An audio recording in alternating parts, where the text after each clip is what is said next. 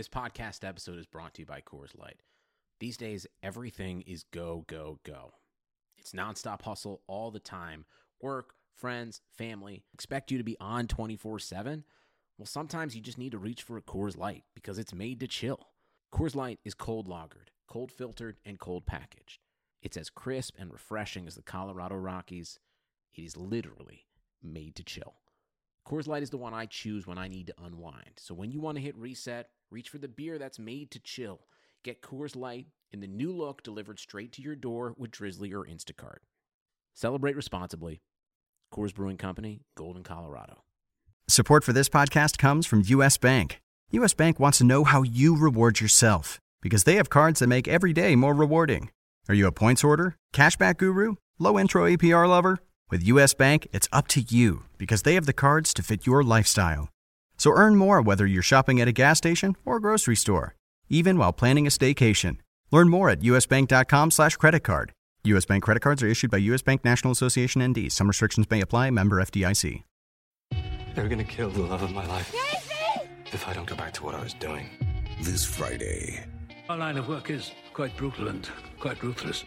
how far would you go for love? You steal truck, bring it to me. Then you make your money. Is it dangerous? Of course it's dangerous! Nicholas Hoult, Felicity Jones, with Ben Kingsley and Anthony Hopkins. All this trouble, all this pain, for love. Collide in theaters Friday. Rated PG-13. May be inappropriate for children under 13. This is Chris Liss. It's the East Coast Offense Podcast. I'm talking with Dalton Del Don of Yahoo Sports. And uh, what's up, man? How did we do uh, this week? We went uh, two, two, and one. Um, I I went to bat for the Seahawks. They they covered comfortably. We won with the uh, the Cowboys, and then lost badly with the Eagles. Bears could have gone either way, and then we tied the Monday night game with with the Pats. So, I mean, you just come out and say it. I told us to take the Eagles, right? Yeah, I mean, I wasn't. uh, It's not like I didn't. I picked them as well in staff picks. I give you a harder time if you if you're going literally against me, but but yeah, man, what, what that was ugly stuff that game. It was horrible. I mean, they're home against the Bucks and they got blown out. I mean, it wasn't like it was. I don't know. I don't know what. I don't know what's going on with that team. They're kind of like the Dolphins. I mean, there's one of those teams that you just really any outcome is possible. Yeah, I mean Jameis Winston throwing five touchdowns and zero picks, and and Doug Martin going crazy. I, I you know I would I wouldn't say I was shocked that they lost, but I was pretty pretty surprised how it happened. I mean that was an ass kicking. Yeah, I thought the Eagles would move the ball better, and Sanchez looked pretty bad. Apparently, maybe he's playing with an injury, like he hurt his hand or something, but he was horrendous. Uh, they're just, they're, they're I, mean, I'm, as a Giant fan, I'm actually kind of happy because that was the only team I really thought the Redskins. They can play the Redskins this week, and we'll talk about that game, but you know, I'm not worried about them. And Dallas actually is two games out, and could if the Giants go seven and nine, which is not out of the question, even eight and eight, Dallas could catch them. I'm not really sure about the tie breaks right now. If they, you know, I'd have to look at the. the oh, I guess it would be overall division record, like the cumulative. They, they split with each other. Giants beat. Um, they lost to Philly. They beat the Redskins. So you know, it depends how it all shakes out for the tiebreaker. But I figure if the Giants go three and three and get to eight and eight, that's probably good enough. You know, I saw the Cowboys at hundred to one before last week, and I was I considered it, but then I looked at their schedule and I, and I thought they had to run the table. They go like to Lambeau. They face you know undefeated team this week, so I'm like, no, nah, that's just throwing money away. But you know, crazier things have happened, and this team was twelve and four. I mean, with Romo. And the underrated part about them is their defense is really good against the pass, which is obviously important. So they could be dangerous in in, in, in an NFC that I consider still wide open. So I'm I'm gonna be frustrated with myself if, if they do make the playoffs because 100 to one was pretty it's pretty high. I did make one bet and I actually went pretty big on it at the Steelers at 25 to one. So uh, I'm going to be a huge Pittsburgh fan from here on out. Yeah, I, I actually like the Steelers to do well this week. We'll talk about that too, but I, I like the points there. But uh, I, it's interesting because you know the Giants also have a tough schedule though. They play Minnesota, they play uh, Carolina still, and they play they play the Jets, who aren't great, but it's not like you know they're not a doormat. They get to host Philly, but Philly blew them out. They're at Washington, which is basically a 50-50 game. And they don't have an easy schedule either. No, you're making me worry. Yeah, I, maybe they the Cowboys could make it with eight and eight or something. That's Well, eight and eight, I think they probably they they well eight and eight is is where that's the right. Eight and eight, there's a good chance they get in. Not like a, a it's not a lock, but it's I'd say they have a fifty percent chance to get in if they go five and one.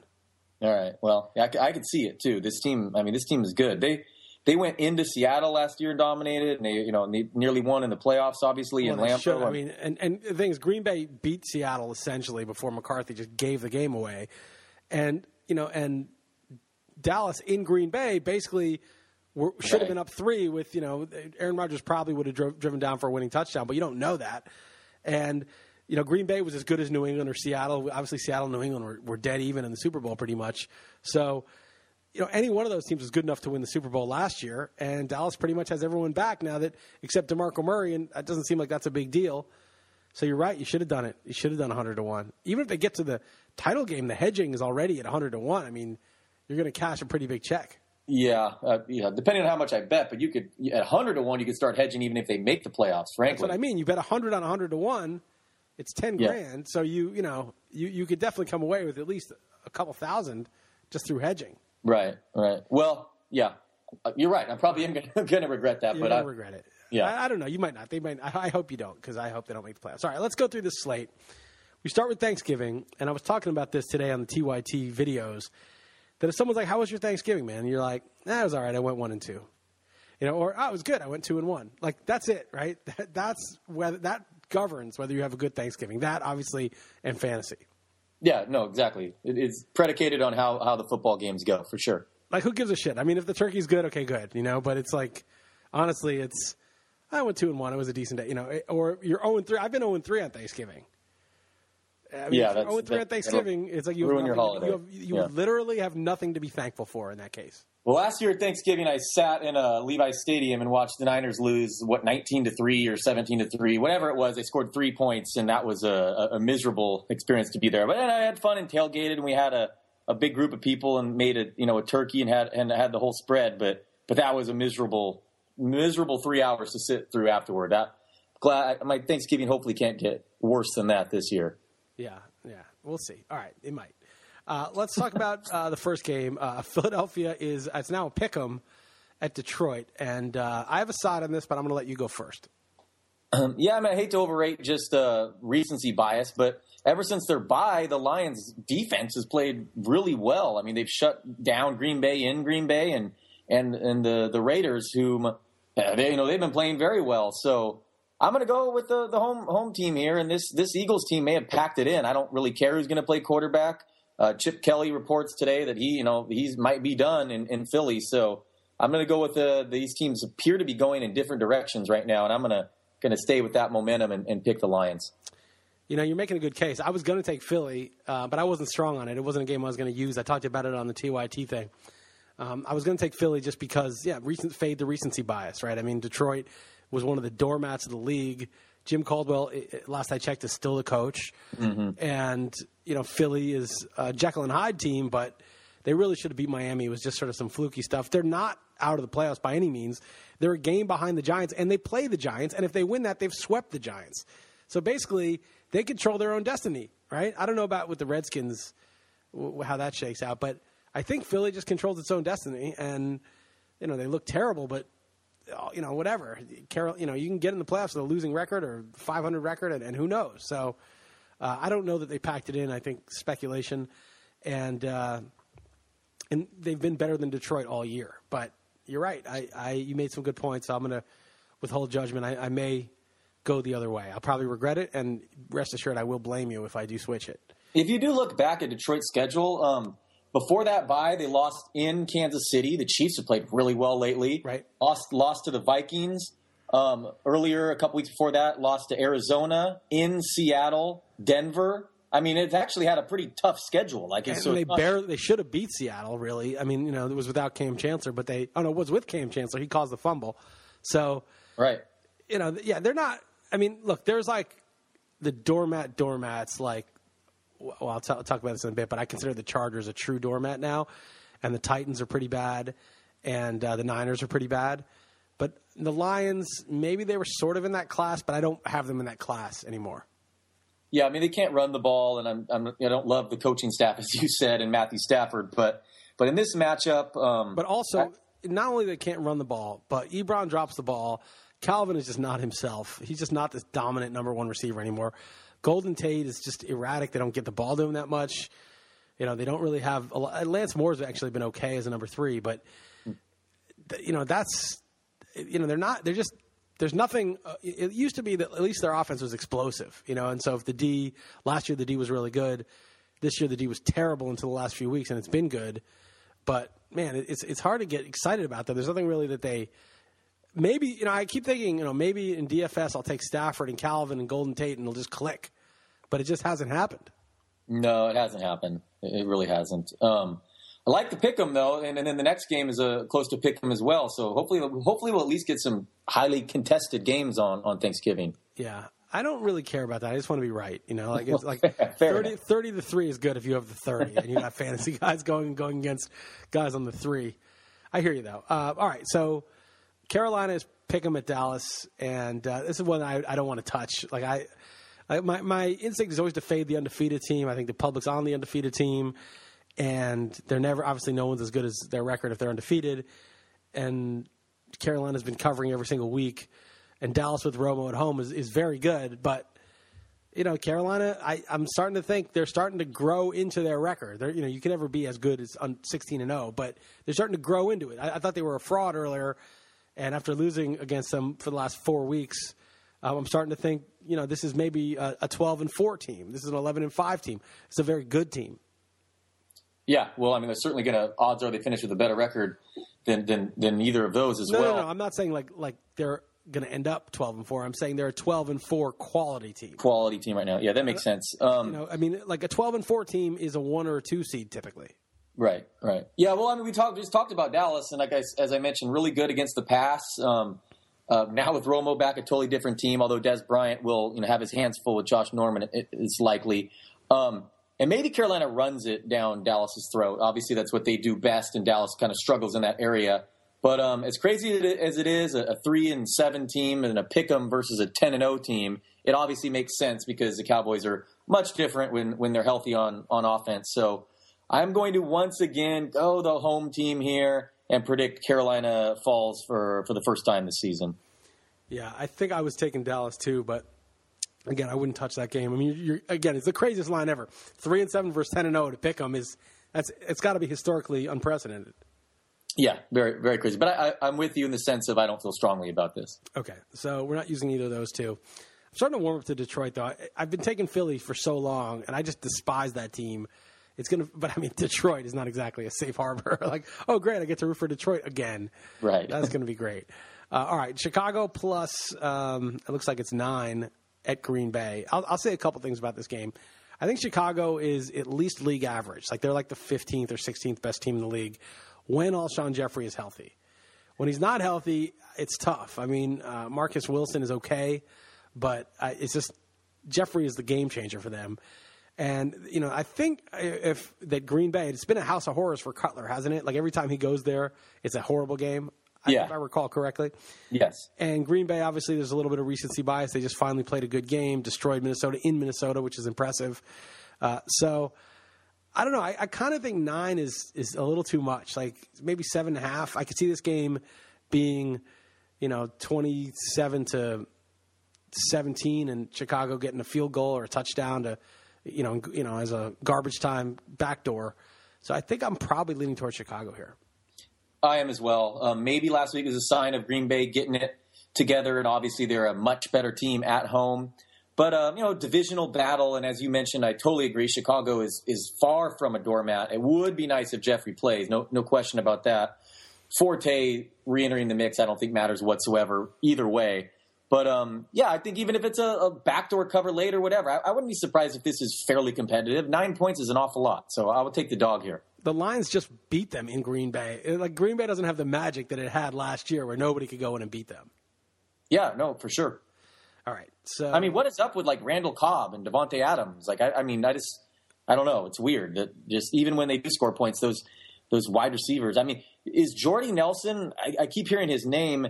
Maybe he really is that good, or is Rodgers, you know, missed time with a, a throwing shoulder? I mean, they still did put up 30 points and, and win in in Minnesota, but I don't know. I'm not totally ready to buy them as anything close to what they were last year. It's amazing to discover this year that Jordy Nelson is the greatest receiver of all time, though, isn't it? it really is. Yeah. Who would have thought? So deceptive too. It's so deceptive that he yes. would do that. Yeah, very deceptive. It's so deceptive. Nobody would think it. Uh, but you know, based on like how they've been last year to this year, he's the greatest receiver of all time. Uh, okay, so here's a game. Uh, I think uh, it's just so obvious, though. It makes me nervous. But New Orleans plus three at Houston. Uh, I have a strong lean, but and you're going to know what it is. But w- what are you doing here? Oh, Houston's been playing much better lately, uh, especially on the defensive end. And um, I think they're going to, you know, pick their. Uh, they're going to go. I like Brian Hoyer as a top six. I think in my fantasy QB and uh, DeAndre Hopkins. I think they're all going to go crazy against this terrible defense. So uh, New Orleans outdoors.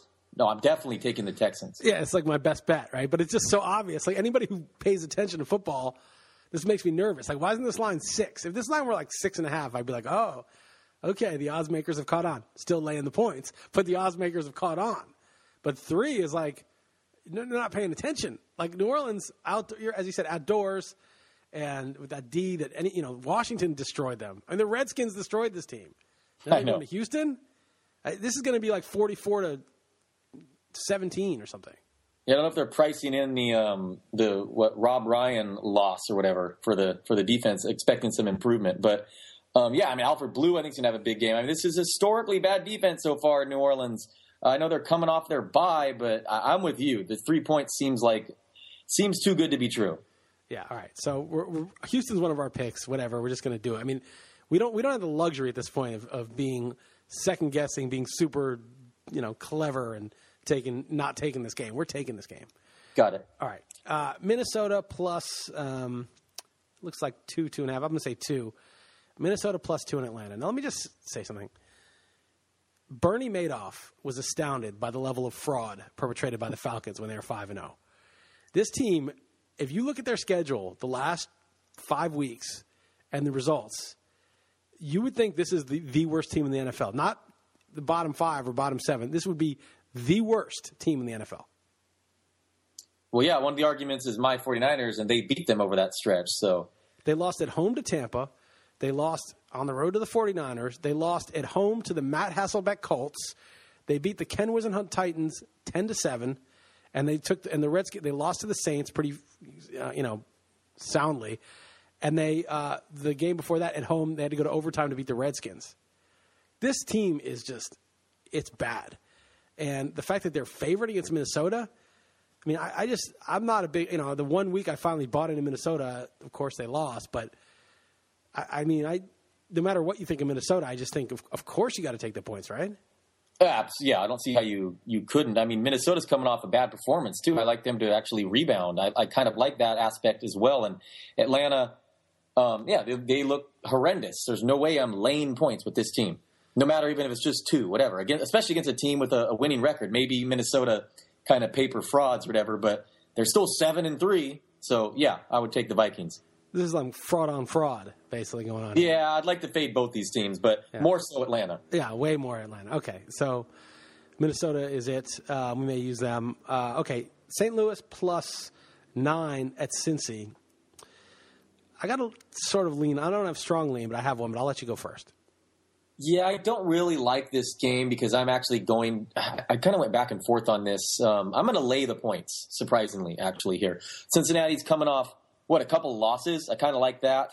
And St. Louis, I know they have a pretty good defense, and um, and uh, they're definitely capable of pulling off these these upsets when you least expect it. But um, Cincinnati's tough. You know, they they've been a really good one of the five best teams in the NFL over the you know the the majority of this season.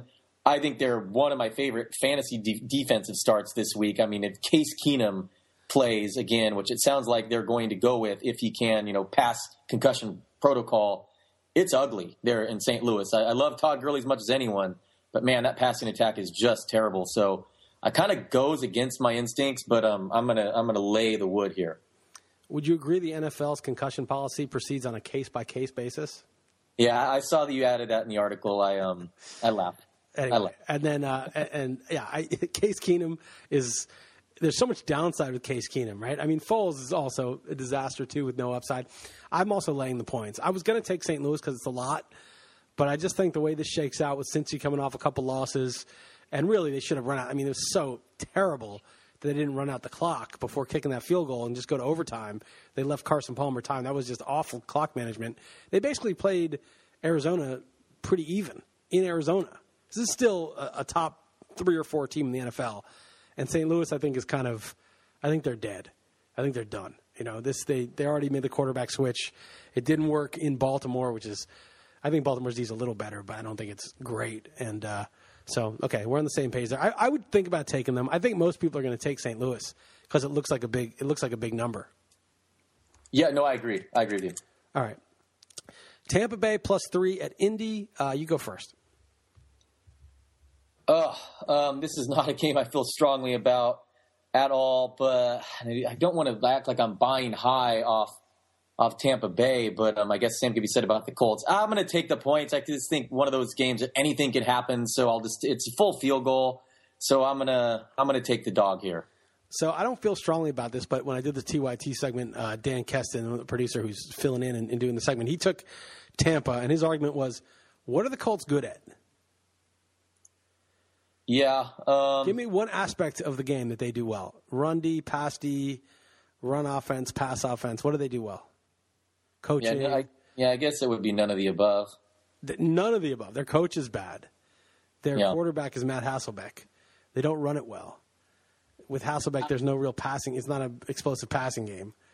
The defense isn't especially good.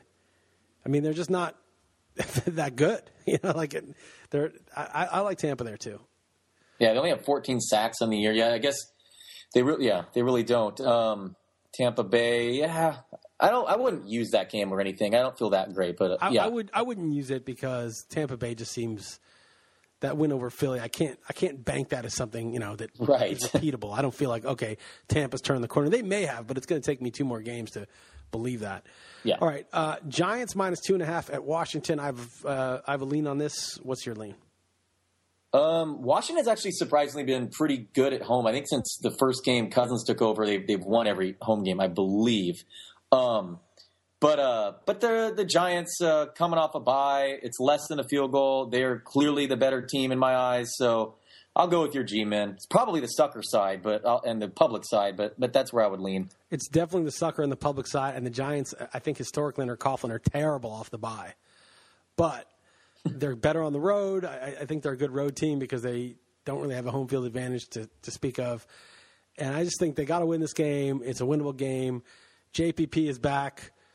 You know, seven seven out of ten fingers ain't bad, and they've got. I think uh, Prince Amukamara will be back.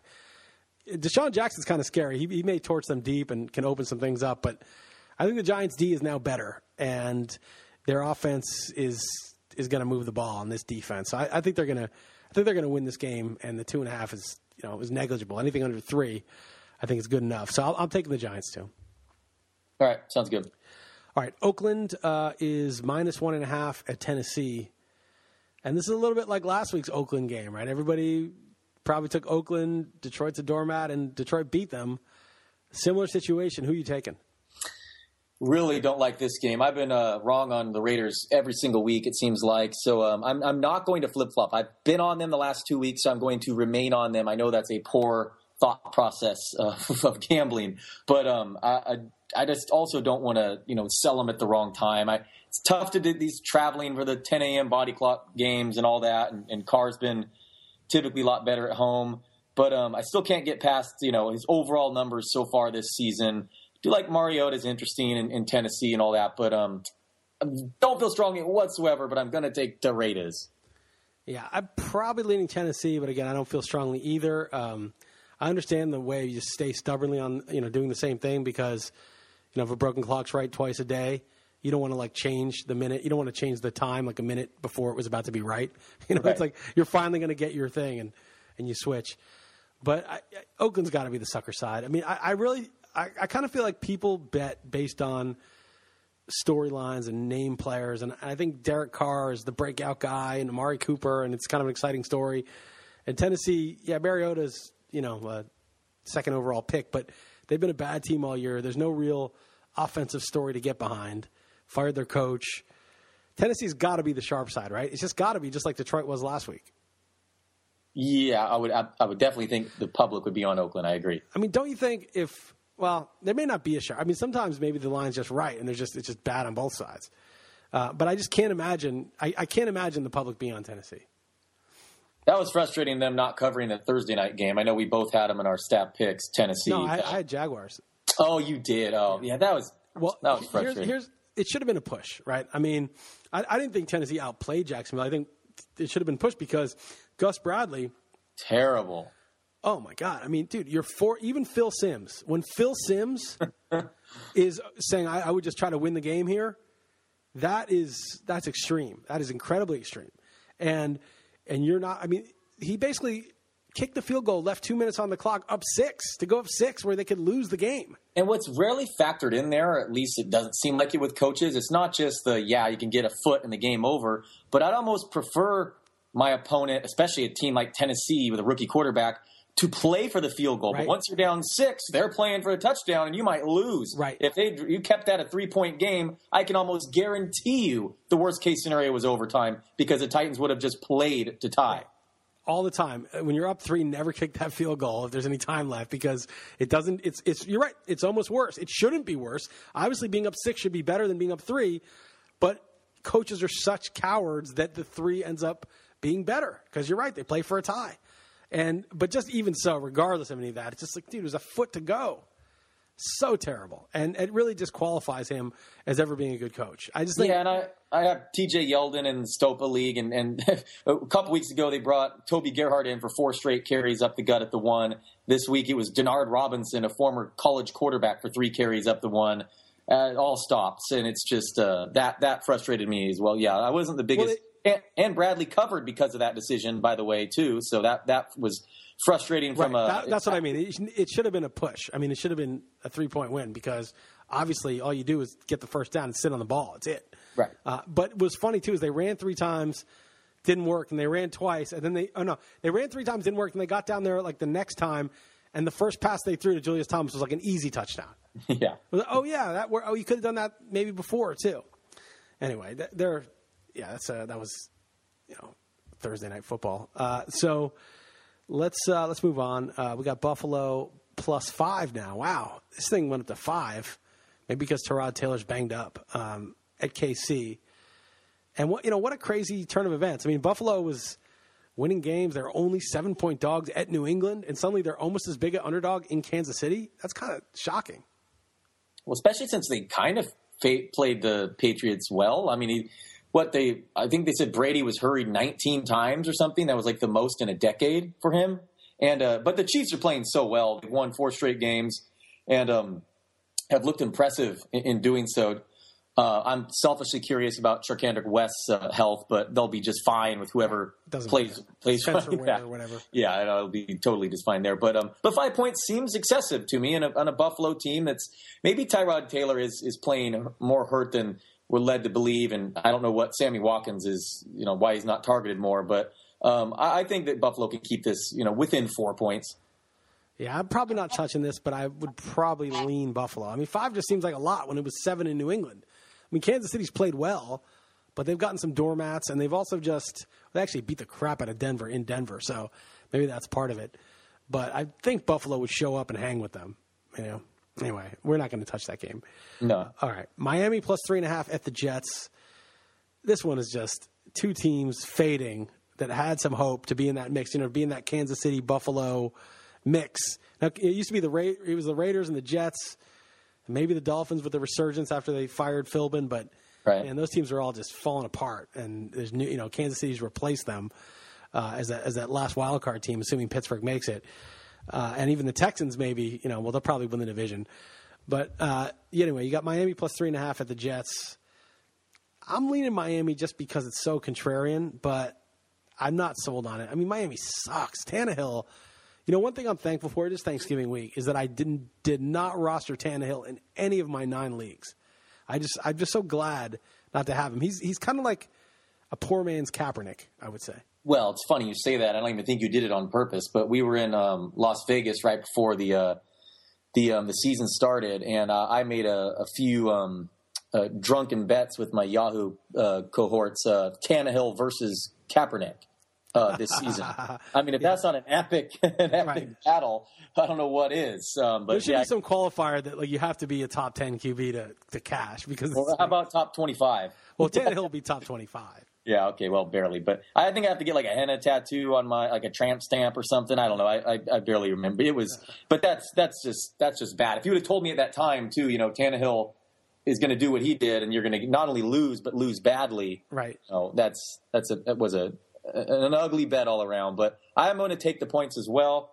I was really high on the Jets at, one stage. Uh, I mean, I hardly was in the minority there. I mean, they looked like they had you know, the second or third best defense in the NFL and these weapons on offense. I don't know what's happened. I, I have no explanation, but uh, this is more than a field goal for some reason. So I'm going to take uh, take Miami. Yeah, they just fallen apart. I mean, their D just has sucked lately.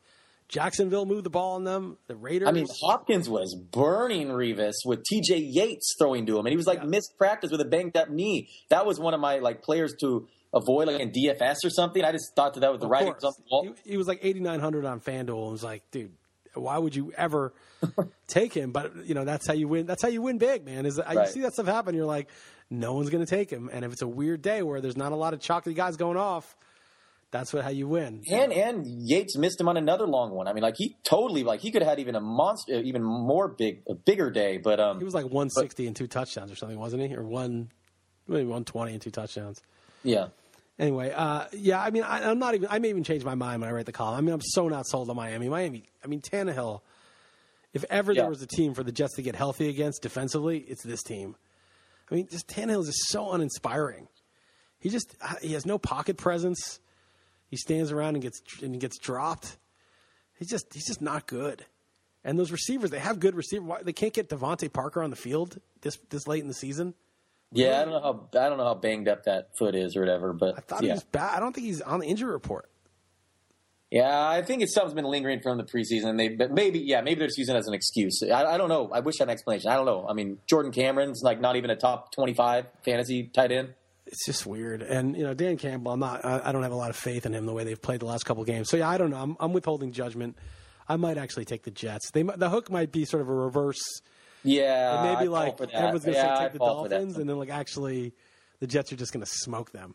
I totally yes, I admit that I can be guilty of that, right? Because that's what made it easy for me, just that half a point. But maybe that's you know that's that's probably the contrarian, uh, you know, would be to go the other way. I may take the Jets now that I think about it. All right, now this is a game in the uh, TYT thing. I have I had a side on this, but I'm going to let Well, you I go think first. I think you already ruined it what you said, and I'm going to go the other way. I, I hear you how big of doormats that San Diego look like, and man, Philip Rivers went from being a guy I thought I could count on in a couple important leagues for my fantasy QB to one. Now I'm like scrambling. I don't I don't know what to do. It's, he suffered one too many injuries. And uh, having said that, though, really Jacksonville, you're going to lay four points. That's ballsy, man. Yeah. Hey, look. First of all, there's nothing ballsy against the spread, right? Like, ever, and it doesn't. If, if it's ballsy, that means the other side is easy, and if the other side's easy, then It's, that means it's wrong. yeah, right. I mean, here's here's why. Is like this is in my mind what the line should be, right? But I thought the line would be like three at most, maybe two and a half or three, maybe three. Okay, but actually not. I mean, Jacksonville is what four and six. I mean, San Diego's worst record. I mean, if you just look at it on paper, Jacksonville's been the better team this year. But beyond that, I would just think that the public would be like, oh, San Diego plus three. But the fact that it's four, it's almost like, wow, they're going there. They're really they're they're going there. Like it's fully everything is fully priced in. And I think the public is going to be on San Diego here because they're not going to want to lay four with Jacksonville. Not that the public is always wrong because sometimes they're right. But in addition, look at San Diego. Their offensive line, I would say it's the 30th best or worse. 30, 31, or 32 best offensive line in the league. Would you not agree? Yeah, that- sure. No, I wouldn't. I wouldn't argue that. Okay. Their running game is definitely bottom 10. Okay. It Oh, partially as a I, I, yeah, it's, it's at least. I Okay. mean, Could be bottom five, bottom three, bottom one, possibly. yeah, Detroit doesn't get any worse than Detroit, but it, Right. you, you- you know, maybe next week. Okay. So, but it, it's down there. Now, how about their defense? How's their defense? How's their defense against the run? Well, I, I can tell you that against the pass, their 8.4 YPA is the second highest, only but- to but- uh, but what is it only to New the run? Orleans. Only to New Orleans. I don't have that up on uh, uh, that stat up. They're right they're dead last. dead last. Okay. well, it's Well, them and- and Cleveland. That's not good. look what you know the, Spencer Ware did to them last week Yeah. and the week before. I can you know it's just like one back after another torches them. Oh yeah, I know they're like the friendliest fantasy matchup for your opposing backs. Yeah, yeah. So they're 8.4 YPA. They're the friendliest matchup fantasy wise for opposing backs. The offensive line is in shambles. They can't run the ball. Keenan Allen's out for the year.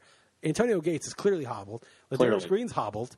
Uh, Malcolm Floyd is very iffy and probably won't play. no, I mean, their best receiver, Stevie Johnson. Then they've got Dontrelle Inman is their number two, and they've got some dudes I've never heard of that I had to put on the cheat sheet, and I, I couldn't tell you their names. Um, Tyrell Williams, maybe is that one of them? Anyway, so this is maybe the worst team in the NFL.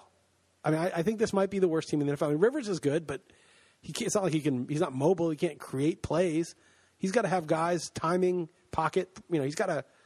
He's a conventional quarterback. I I don't know, man. I, I, you know, Jacksonville stops the run.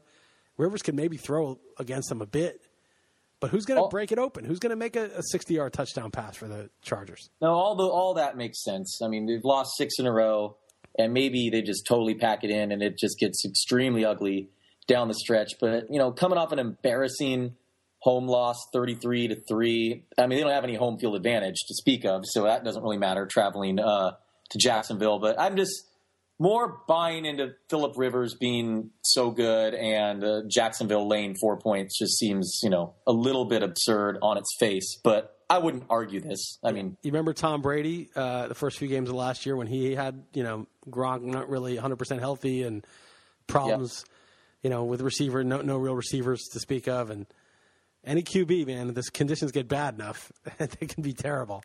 I, I, would you I'm would you start. Bortles or, or, or Rivers? If- You know, if I would had to- start Bortles for over Rivers without question. Okay. Although actually Jacksonville's pretty vulnerable against the pass, so it's not without question. I have Bortles and Eli in the Stopa League. Okay, so I'm starting Cam. Although I mean I could sit Cam, but that would be really crazy in a way. I've got three QBs. Okay, and I start, obviously can only start two. Uh, and I have Cam against Dallas, uh, who I'm just pretty much auto start just because of the running. And then I've got either Eli or Bortles. Eli's in Washington, which is you know not they've been okay against the pass, but still the Giants can't run to save their lives, so they're going to be throwing. And then uh, you know Bortles home against San Diego. I, right now I put Bortles in instead of Eli. Let me see where I have them ranked. Uh, yeah, I, ooh, I have Eli a little higher this week, but I could see it. Yeah. I mean, I may switch it. I mean, maybe Jacksonville just maybe Yeldon just goes nuts, and they just run it down their throats all game, and it's not a big Bortles game. Yeah. Speaking of Eli, who we um League of Leagues we had he had a buy. I um I added I think Alex Smith or something. That was frustrating that uh, Spencer Ware. I have Charcandrick West in another league. So that was really frustrating. A lot of charters. That was like one of the most frustrating fantasy games in a while for me, especially since it was one of the only three afternoon games. But I did uh, insert Thomas Rawls over uh, LeGarrette Blunt when the news came out. Lynch surprise inactive, and I actually have him in five leagues. So that was pretty sick. One of those rare things when you know, totally unexpected. You know, I mean, Lynch, whatever, he played the week before. Right. And I just, I'm like, I didn't realize I had Rawls in this team. Oh, in this team, I've had him stashed in five of my 10 leagues I'm in. And now Lynch might actually be out, you know, for the season. So that's, it's pretty sick. I'm pretty pumped up about that. And, you know, League of Leagues, we had another win and, and, and looking pretty good right now. Yeah, now we're definitely getting the playoffs, and our team's going to do damage. The problem is our running backs that people mocked are great, and our receivers kind of suck. Like Julio's been fine. He's not after three games. He hasn't been like as dominant as he was, but Calvin's been very mediocre, and T.Y. Hilton is screwed without luck. Yep. He's shit out of luck, one would say. Uh, so you, you like that one, or you don't? Uh, no, it's, it's great. I like all your puns. Okay.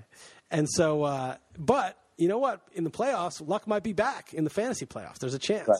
Right. So that would, that's all we need. Now we're we're going to make it. You know, now I feel strongly that we're going to make the playoffs. So just really matters. But it's like Stopa this week. Like I'm agonizing with this Eli Bortles decision, but I looked at the standings. It would be very hard for me, knock on wood, not to make the playoffs at this point.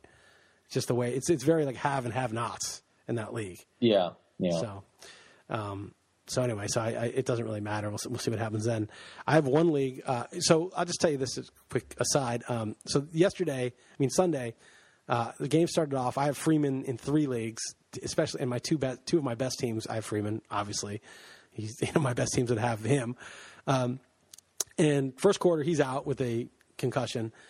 And by like the third quarter, all the games are going south on me. And I think I'm 0 and 8 against the spread. I I think I'm heading for 0 and 8. And Freeman losing in both Stopa costing me both Stopa and this NFFC league where I'm in first place, and I'm like, just you know, beside myself. Just this this fantasy football sucks. Why am I watching this? You know, I should go out. Like it's a nice day. I should go do something outside. Like I'm just so miserable. Well, I ended up seven and six, seven six and one, and both of those teams won without Freeman. And I, you know, the Freeman thing, like I assume he's coming back this week, right? It's just a concussion. Yeah, I think he's fine. I, think he, uh, early signs say he Yeah. should be fine. So it's not. It didn't even matter. But I was like suicidal, you know, in the early game. I was like seriously, like this is. I I give this. I give up. I quit my job. I don't want to do this anymore. And it was like no big deal. It's just amazing. Yeah, yeah, that's that is funny. And uh, the, the other thing is that so that Devonta the Devonta Freeman team that was my best NFFC team. I drafted Le'Veon Bell in the first round, Andrew Luck in the second round. You know, and like four weeks ago, I was like, I got Freeman, I got Bell, I got Andrew Luck. You know, and I was like, I, this team's going to win the hundred thousand dollars. And of course, but I you know I have Javorius Allen. You know, these football this year. It's it's. I, I'm writing this in my East Coast offense column. There are so many injuries this year. I, I don't think there's ever been a year with more injuries than this. I maybe I'm just imagining it, but I went down the list. 21 out of the first 48 guys by ADP on NFFC have missed at least one game. So basically, almost half have missed at least a game. And then second, 12 starting quarterbacks are have missed games.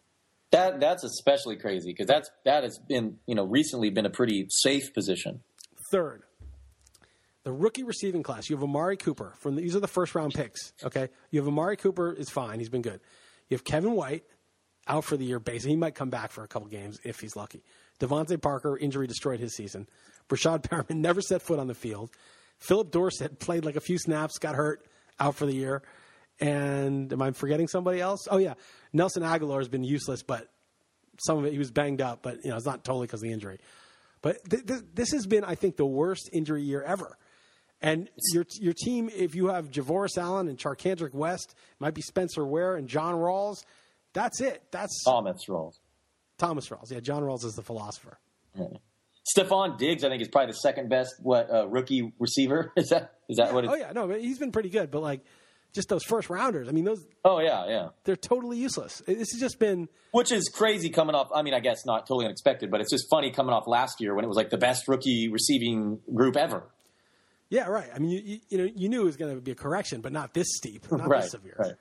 Anyway, it just I, I think this has been the craziest year, and and it doesn't really. You could be like, oh, I lost Le'Veon Bell and Arian Foster and you know and Jamaal Charles, but it's like, so what? I'm still in first place because I picked up these five other dudes who I didn't even I hadn't even heard of before the season.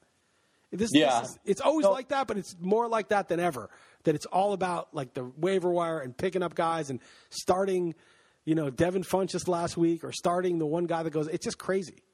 No, and, and as you said, all those injuries to quarterback. That that's what's really absurd. It's really. I, I think this is the worst year ever, and I, I'm not sure why. It might just be random. I, I don't know what it is. I'm not. I'm not exactly sure.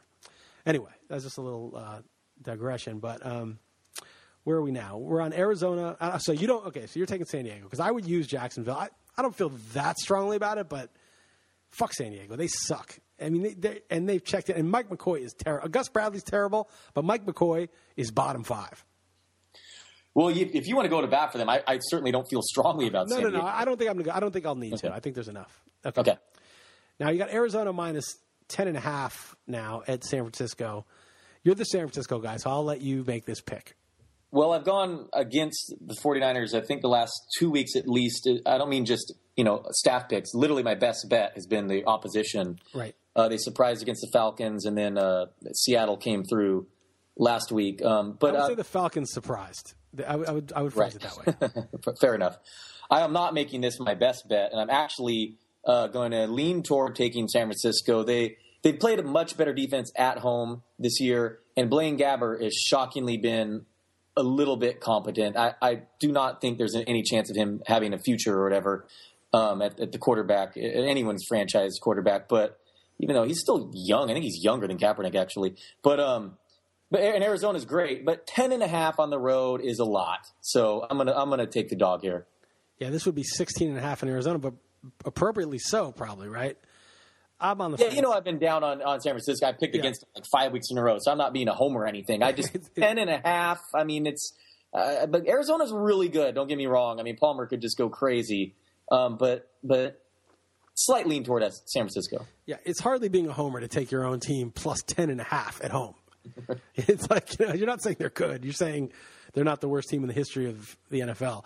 One thing that I think maybe uh, the, the Niners have going for them is that Arizona's not really a good running team. And Chris Johnson is very mediocre.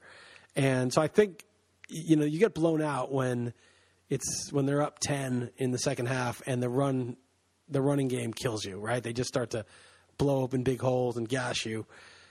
Arizona really relies on the pass. That's how they score most of their points. And if they're not throwing very much because they've got a comfortable lead against a bad team, uh, although Arians is a little Bill Belichick, you know, he's a little bit like that. Like he's not quite, but he won't necessarily take his foot off the gas. No, that's true. That is true. He's not one of those teams that just like, okay, we have a game won.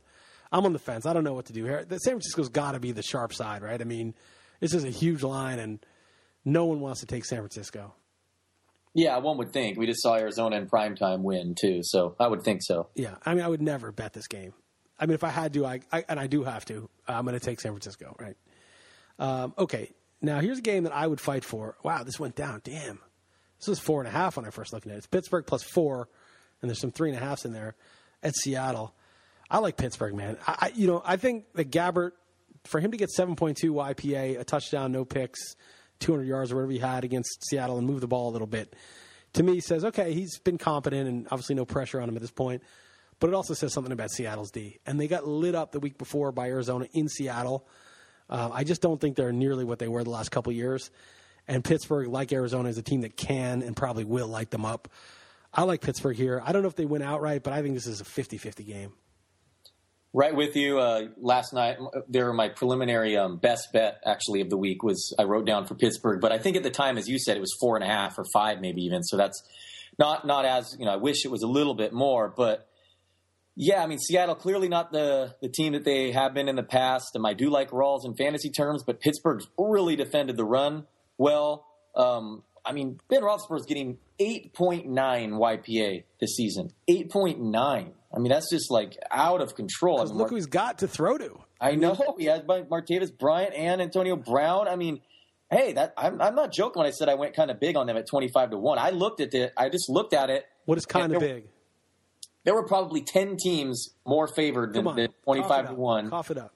And and I think there's an argument they're the second best team in the NFL. Right? Would you would you strongly feel like another team would be. I like uh, Arizona right. better. I think Arizona's kind of got there. I mean, if their receiver, if John Brown and Michael Floyd are healthy, yeah, okay, I think Arizona fair. is sick. Those receivers. I mean, Michael Floyd. People don't realize that guy is.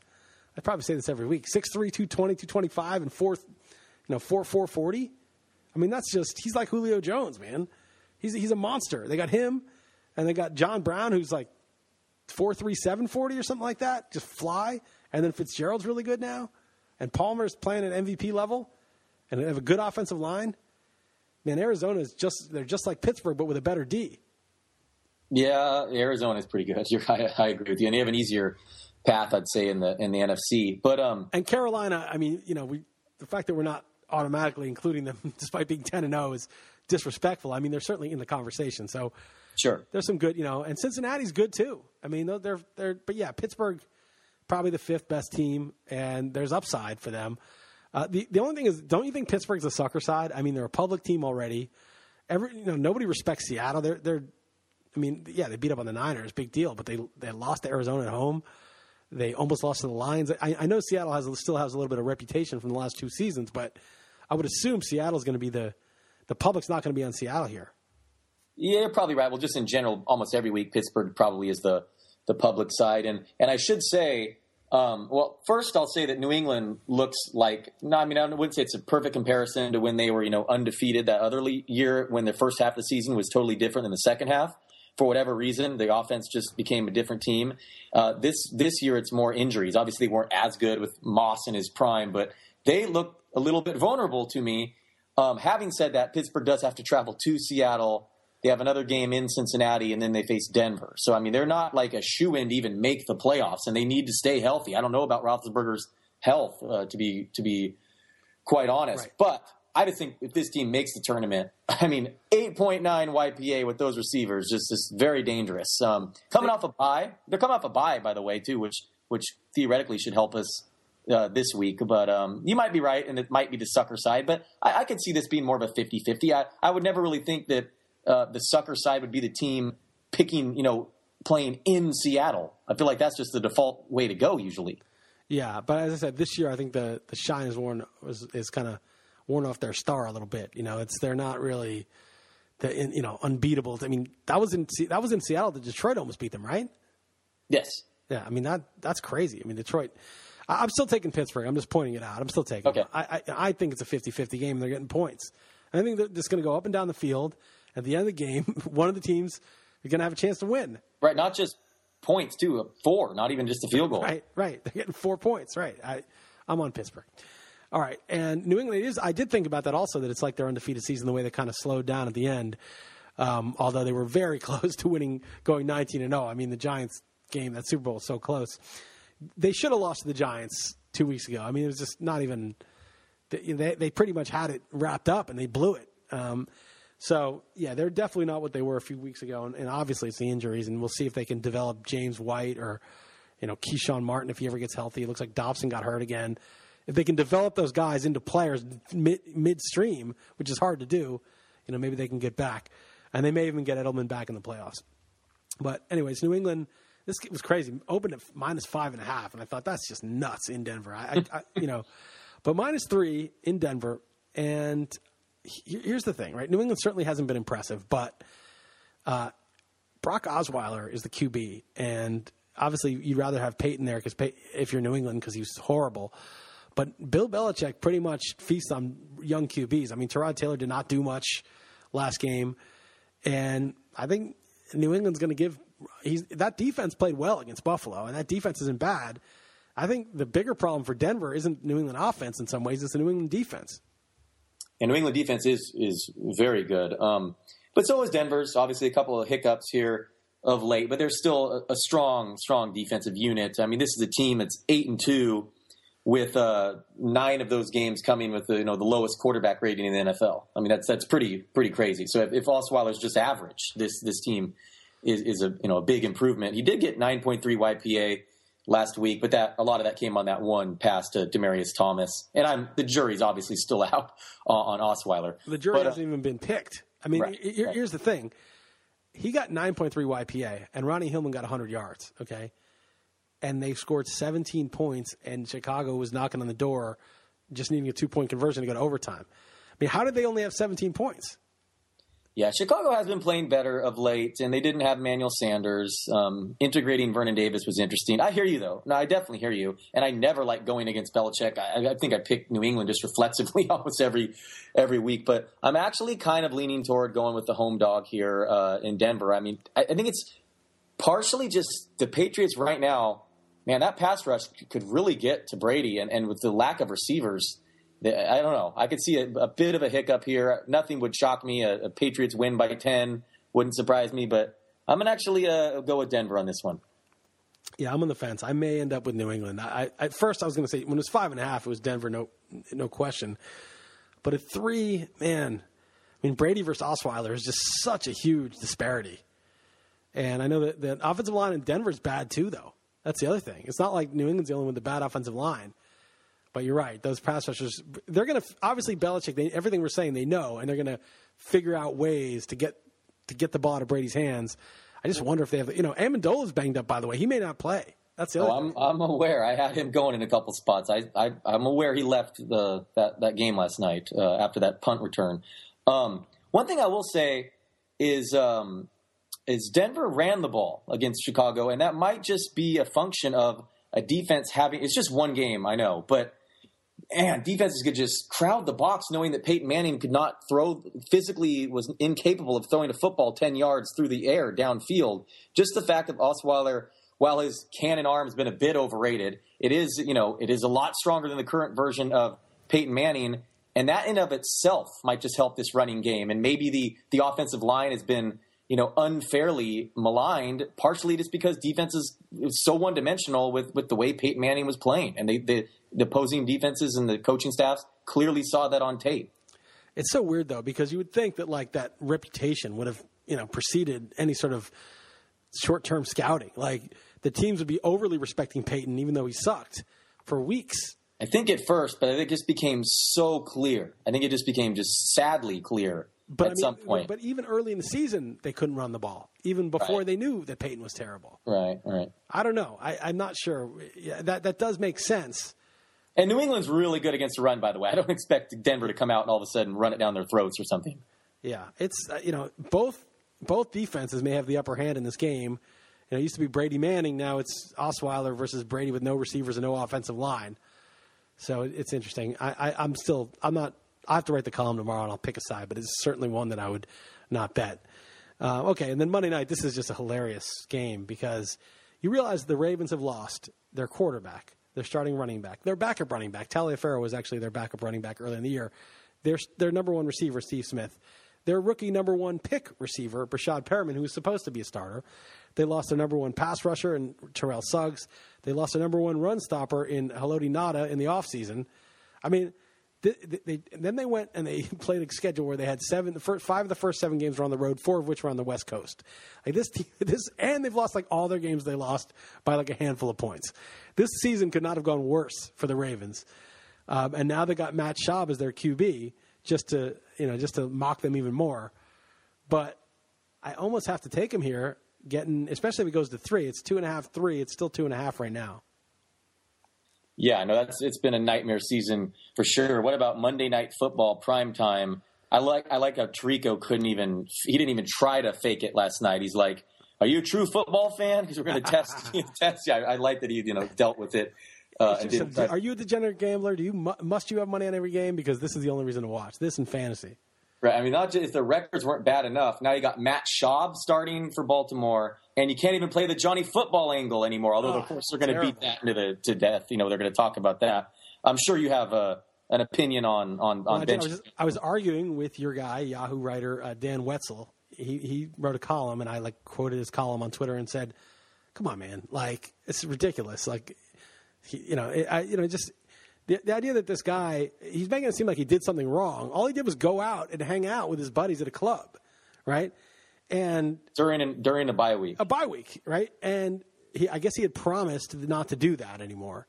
But it's a promise under coercion, right? They're like, you must, you know, obviously to save his job, he'll say, okay, I won't do this or that. But dude, he's an, he's not just a monk, you know. He's a he's a 22 year old dude who's allowed to go and you know, on his off. If he was just at home watching TV all day, nobody would have said anything. But he still wouldn't have been studying football or working out.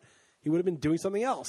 This is doing something else, but it's just a control thing. It's Mike Pettine, who's, in my opinion, a terrible coach, uh, and in one of those old school control freak types. It seems like he's always always like putting t- uh, Terrance West in the doghouse or cut, you know.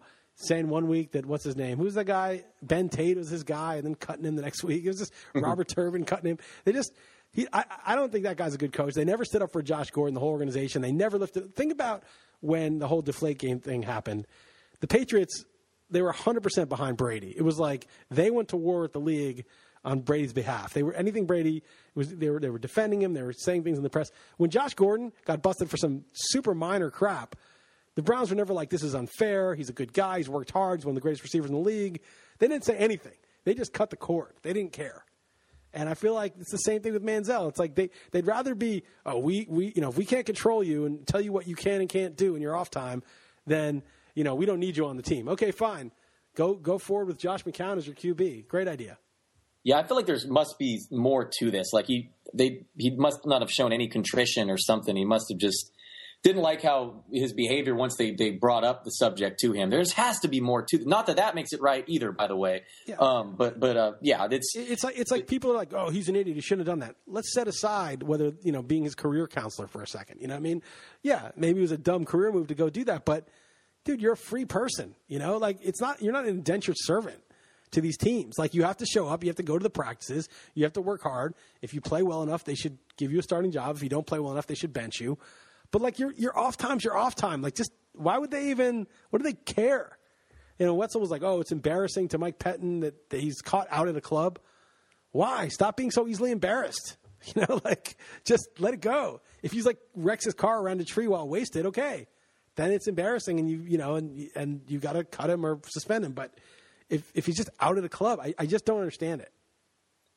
Yeah, well, I mean, I don't know. At least for as far as this picking this game, it probably doesn't change much. Although it is interesting how Manziel surprisingly looked good during his last outing. I think he threw for the second most yards of the week against Pittsburgh when Roethlisberger had the most yards in that same game.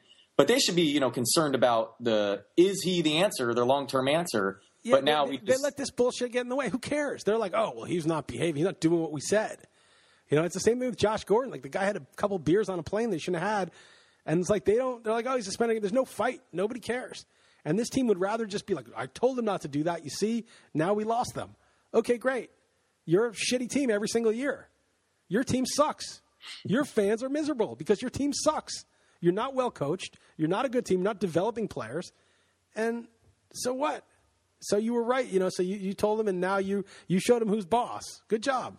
It's just about control, you know. And that's this is a shitty team, and so I'm I'm taking the Ravens. Fuck the Uh, Browns. just- Fuck them.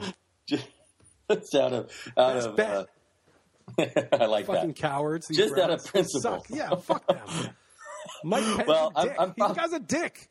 He's like so old school, like old school in a stupid way. You know? Yeah, I'm probably going to take the. I'm probably going to take the Browns and the stat picks purely because of uh, Matt Schaub. When we last saw him, he was throwing a pick six every other uh, every other play. It seemed like, but um, you've almost talked me out of it. Uh, But Frank. also, I think Javorius Allen might be better than Justin Forsett. Justin Forsett sucked. oh, he looks. Yeah, yeah. And and I think that, you know, Cleveland's run D is horrendous. And I think Baltimore may run the ball and play D here. I think this may be okay. I think they're going to win. That's my prediction. All right, I can see it. So we what what are what are our picks we're going with this week? Of the, the Texans Fuck for sure. the Browns, man. I'm done with that Tell team. us Not how that- you really It's like. I'm done with that team. It's not like I had ever had any relationship with that team, but I'm done with them. Man, Manziel should hook up with Josh Gordon next year. They should both go to the same. Dude, uh, go to the. Giants. You know, I'll, I'll usher Eli into retirement. I love that Manziel and uh, Josh Gordon, uh, play, and Gordon Beckham. That's actually the name of a baseball player, uh, but it would also be their receiver ta- team. Right. right, right. All right. Um, it, it is crazy that Josh Gordon could come back next year. I don't know if it's possible after that long of a layoff, but he could come back next year. You know. Yeah. No, I know. I'm I'm curious. Yeah. Anyway, all right. So let's go over this. I would, you know, Houston's definite, right? Yeah, definite. You know, I I would do Minnesota. It's super obvious, though. I mean, I think I don't know why I don't I can't imagine a single member of the public taking Atlanta here. Yeah. Uh, yeah. No, that's definitely. I would be on board. All right, so I'm willing to do Minnesota. I'm definitely doing Houston.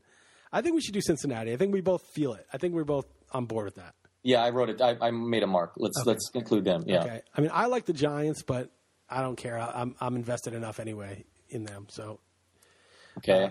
and then um, well, definitely Steelers, right? I mean, I, I don't care. Steelers. We're doing the Steelers. Yeah. The uh, That's three we have locked in for Steelers, sure. Texans, and Bengals. We're definitely doing. Yes. And then, you know, I don't feel that strongly about some of these. I mean, the Giants, I would do. I would do Tampa. I would do Minnesota. Um, and then, you know, I, I would do Chicago, but I don't love taking them in Green Bay. Yeah. Yeah, I could see them getting killed. Well, yeah, obviously, if Green Bay covers, they're, they're probably going to kill them because the line is nine. Yeah. Um. Uh. I mean, if you wanted to be, you know, have some sack, we could take the Niners as one of our five. Ooh. Yeah. I'm on board. That's some serious. That's like what a professional does. You know what I mean? Not this pussy shit that we do. Like, oh well, we can't take a terrible team. You know. Yeah. Let's do that. Let's, Let's do revisit Niners. that comment. That's what a professional does next week when they lose forty-seven to two. All right. So. All right. Let's do the Niners, and then do you want to add the Vikings or Giants? Sack up and pick one. Oh right. I guess the Giants. I don't. I don't. You know, the Vikings. I feel like you- They just. I just can't take the Falcons laying points. I just can't do it. Like it's like I would try to do it and I'd be restrained by my conscience. Uh, so I can't do it. So I. So, so that's the only reason I like the Vikings. It's not like I like them. It's only, it's just because I, the other the alternative is so terrible. Whereas the Giants I actually like a little bit. Okay. So Texans, Bengals, Giants, Steelers, and then the San Francisco 49ers. Yeah, that's it. you know that this is the winning. This is a winning type of thing. Yeah. We're gonna go. I think we're gonna go five and zero this week.